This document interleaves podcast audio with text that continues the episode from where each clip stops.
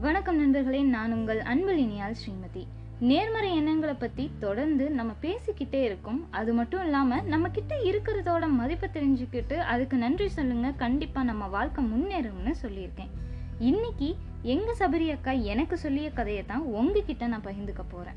கதைக்குள்ள போலாங்களா? ரொம்ப காலத்துக்கு முன்னாடி இங்கிலாந்துல ஒரு அழகான ஒரு கிராமம் இருந்தது. அந்த கிராமத்துக்கு ஒரு பெரிய வாயிலும் இருந்துச்சான் அந்த கிராமத்துக்கு இரவு நேரத்துல காவல் காக்க ஒரு காவல்காரரும் இருந்தாராம்.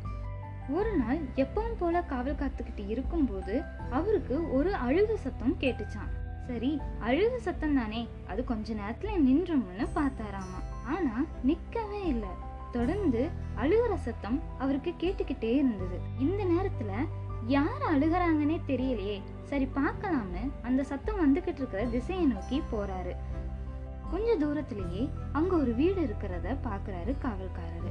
அந்த வீட்ல தான் யாரோ அழுகிறாங்கன்னு தெரிஞ்சுக்கிட்ட காவல்காரருக்கு அவங்கள தனியா விட்டுட்டு போகவும் மனசு வரல.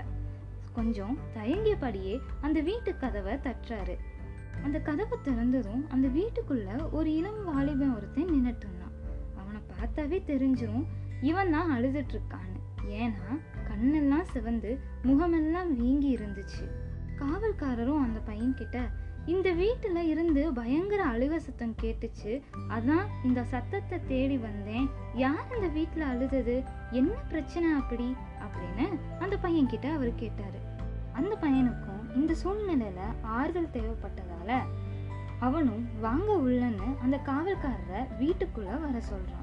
அவனும் அவனோட கதையை சொல்ல ஆரம்பிக்கிறான். என்னோட அப்பா அம்மா சின்ன வயசுலயே இறந்துட்டாங்க. என் சொந்தக்காரங்க தான் என்ன மாத்தி மாத்தி பார்த்துக்கிட்டு இருந்தாங்க. ஆனா யாருமே என்ன சரியா படிக்க வைக்கல. எனக்கு போன மாசம்தான் பதினாறு வயசு ஆச்சு. உடனே நீ பதினா உனக்கு பதினாறு வயசு ஆயிடுச்சு. நீ பெரியவன் ஆயிட்ட. அதனால இனிமே நாங்க உன்னை பார்த்துக்க மாட்டோம். உனக்கு எந்த உதவியும் பண்ண மாட்டோம். நீ உங்க அப்பா அம்மாக்குன்னு ஒரு வீடு இருக்கு. அங்க போய் நீயே இருந்து உன்னோட தேவைகளை நீயே இனிமே பார்த்துக்கோ. அப்படின்னு என்னை இங்க வர சொல்லிட்டாங்க. நானும் எங்கள் அப்பா அம்மா வாழ்ந்த இந்த வீட்டுக்கு நான் வந்துட்டேன். ஆனால் இங்கே வந்து பார்த்தா எல்லாமே ஓட்ட உடசலாக இருக்கு. எனக்குன்னு எதுவுமே இல்லையே. யாருமே எனக்காக இல்லையேன்னு நான் நினச்சி அழுதுகிட்டு இருந்தேன் அப்படின்னு அந்த பையன் சொல்கிறான் அந்த காவல்காரரும் அந்த வீட்டை சுற்றி பார்க்குறாரு. எல்லாமே அங்கே ஓட்ட உடசலாக தான் இருந்துச்சு.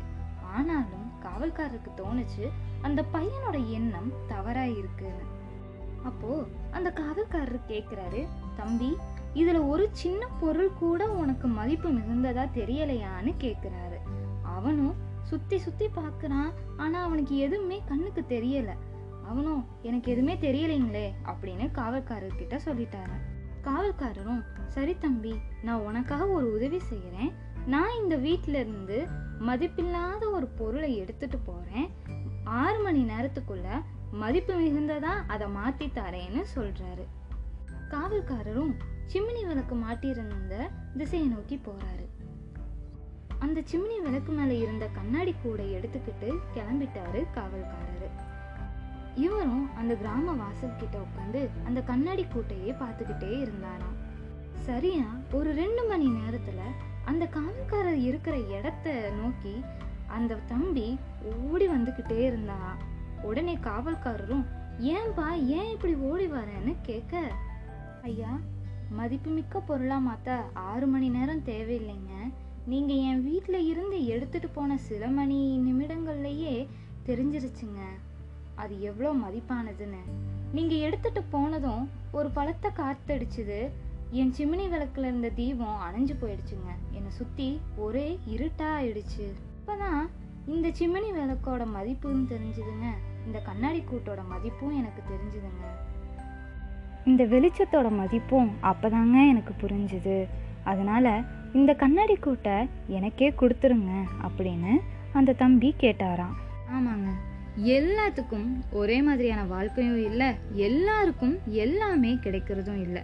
நம்ம கிட்ட என்ன இருக்கோ அதை அடிப்படையாக வச்சு முன்னேறி போய்கிட்டே இருக்கணும். இனிமே உங்க வாழ்க்கைய பார்க்குற கோணத்தை மாத்திக்கோங்க. உங்க சிந்தனையை மாத்திக்கோங்க. கண்டிப்பா உங்க வாழ்க்கையும் அழகா மாறும். இது இல்லை அது இல்லைன்னு புலம்பிக்கிட்டே நம்மளோட பாதி வாழ்க்கைய வீணாக்கிடுறோம். நம்ம கிட்ட என்ன இருக்கோ அதோட மதிப்பை புரிஞ்சுக்கிட்டு அது அதை வெற்றிக்கான கருவியா மாத்திக்கிட்டு நம்ம வாழ்க்கைய சந்தோஷமா வாழணுங்க. நண்பா நேர்மறை எண்ணங்களோடு நம்ம என்ன இருக்கோ அதுக்கு நன்றியுணர்வோடு இருந்து கண்டிப்பாக நம்ம வாழ்க்கையை சந்தோஷமாக வாழலாம். நன்றி வணக்கம். Stay blessed